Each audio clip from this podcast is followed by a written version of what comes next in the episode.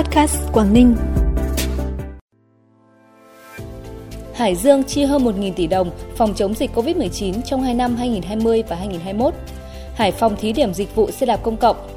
Tuyên Quang trao tặng huy hiệu tuổi trẻ dũng cảm cho binh nhì Quan Ngọc Hoàng vì có thành tích vượt lũ, bảo vệ 105 em học sinh là những thông tin đáng chú ý sẽ có cho bản tin vùng Đông Bắc sáng nay, thứ ba ngày 12 tháng 7. Thưa quý vị và các bạn, tại kỳ họp thứ 9 Hội đồng Nhân dân tỉnh Hải Dương khóa 17, Ủy ban Nhân dân tỉnh báo cáo tình hình sử dụng kinh phí cho công tác phòng chống dịch, hỗ trợ người dân bị ảnh hưởng bởi dịch COVID-19 năm 2020 và 2021. Trong đó năm 2020, tổng kinh phí phục vụ công tác phòng chống dịch COVID-19 của tỉnh Hải Dương chi trả theo các nghị quyết quyết định của chính phủ là hơn 333,8 tỷ đồng. Năm 2021 là hơn 703,3 tỷ đồng về kinh phí hỗ trợ người lao động và người sử dụng lao động gặp khó khăn do đại dịch COVID-19 theo nghị quyết 68 NQCP của chính phủ. Tổng kinh phí phải hỗ trợ người lao động và người sử dụng lao động hiện tại theo các quyết định phê duyệt của Ủy ban nhân dân tỉnh là hơn 73 tỷ 600 triệu đồng. Hơn 25,8 triệu hiện vật các loại đã được cấp phát phân bổ năm 2020 và năm 2021 trên toàn tỉnh. Theo tiểu ban đột phá về nông nghiệp tỉnh Cao Bằng, thực hiện nội dung đột phá về phát triển nông nghiệp thông minh và nông nghiệp theo hướng sản xuất hàng hóa đặc hữu gắn với chế biến giai đoạn 2022-2025. Đến nay toàn tỉnh Cao Bằng đã đầu tư 78 tỷ 673 triệu đồng cho các kế hoạch triển khai thực hiện đột phá về nông nghiệp, trong đó nguồn vốn ngân sách nhà nước là 23 tỷ 783 triệu đồng, nguồn vốn của người dân doanh nghiệp là 54 tỷ 890 triệu đồng từ nguồn vốn đầu tư đã triển khai thực hiện các lĩnh vực như lĩnh vực trồng trọt, chăn nuôi, hỗ trợ phát triển sản phẩm, hỗ trợ xây dựng hạ tầng cơ sở, vườn ươm giống nông lâm nghiệp.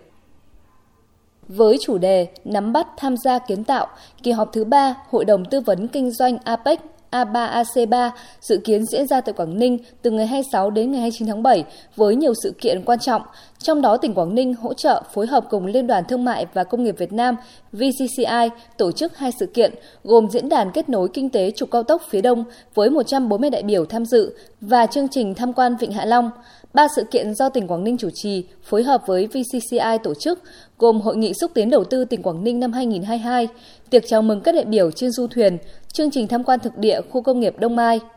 Kỳ họp thứ ba Hội đồng Tư vấn Kinh doanh APEC diễn ra tại Quảng Ninh là cơ hội để giới thiệu quảng bá về môi trường đầu tư kinh doanh, tiềm năng du lịch hấp dẫn đến với các nhà đầu tư lớn trong khu vực APEC, đặc biệt trong bối cảnh dịch bệnh COVID-19 vẫn hạn chế việc tổ chức các đoàn ra nước ngoài xúc tiến đầu tư, đồng thời là cơ hội để tạo hiệu ứng truyền thông về môi trường đầu tư kinh doanh du lịch của tỉnh, bên cạnh truyền thông về kỳ họp thứ ba Hội đồng Tư vấn Kinh doanh APEC.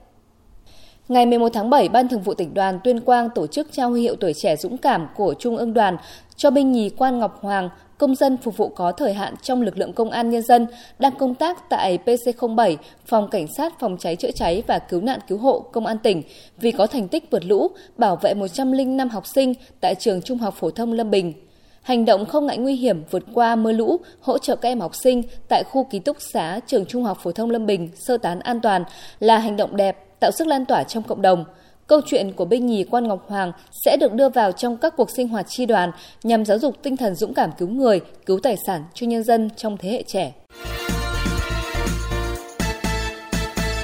Bản tin tiếp tục với những thông tin đáng chú ý khác. Nhằm quảng bá tiềm năng du lịch tâm linh, du lịch về nguồn đối với các đơn vị doanh nghiệp lữ hành trong và ngoài nước, đồng thời đáp ứng mong mỏi của du khách, tour du lịch online Linh Thiêng Vị Xuyên đã được Trung tâm Thông tin xúc tiến du lịch tỉnh Hà Giang tổ chức nhân dịp kỷ niệm 75 năm Ngày Thương binh Liệt sĩ 27 tháng 7.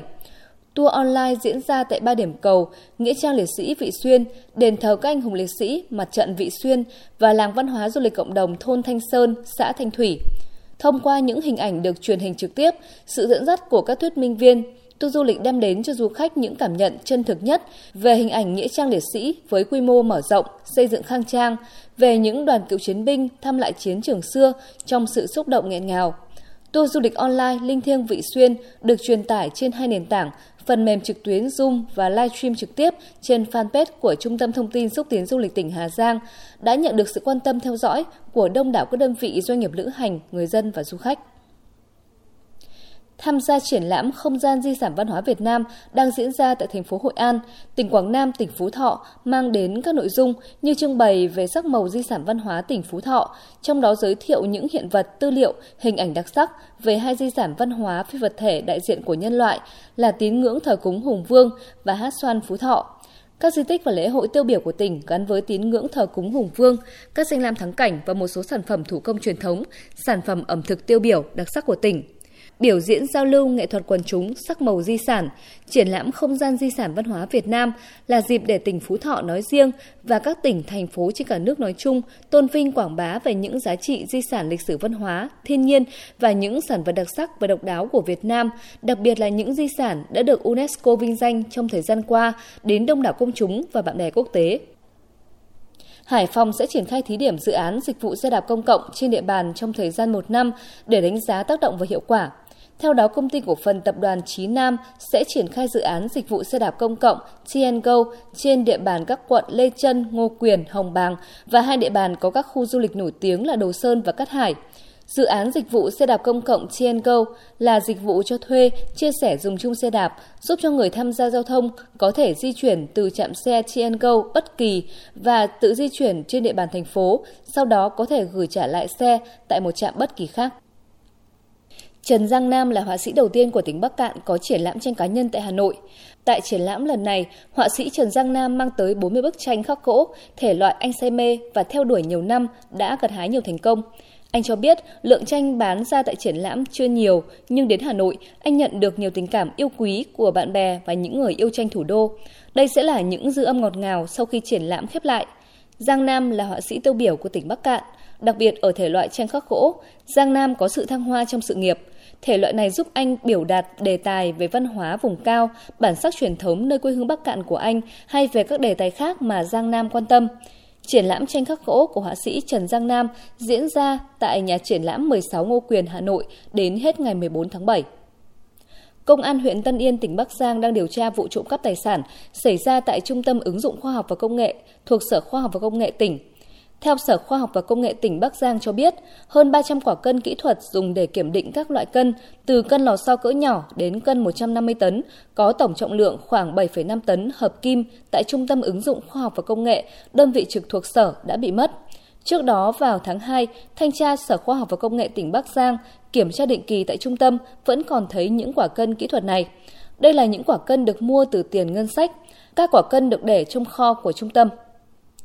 Phần cuối bản tin như thường lệ là thông tin thời tiết. Trong đêm nay và sáng mai do ảnh hưởng từ gió đông của áp cao cận nhiệt đới nên khu vực Nam Đồng Bằng và các tỉnh ven biển có thể xuất hiện mưa rào vào đêm và sáng, còn khu vực khác thuộc Bắc Bộ nói chung và khu vực Đông Bắc Bộ nói riêng tiếp tục phổ biến có mưa vài nơi, trời chuyển nắng vào ban ngày, trời khá oi bức vào thời điểm ban trưa với nhiệt độ cao nhất có thể lên đến từ 31 đến 34 độ.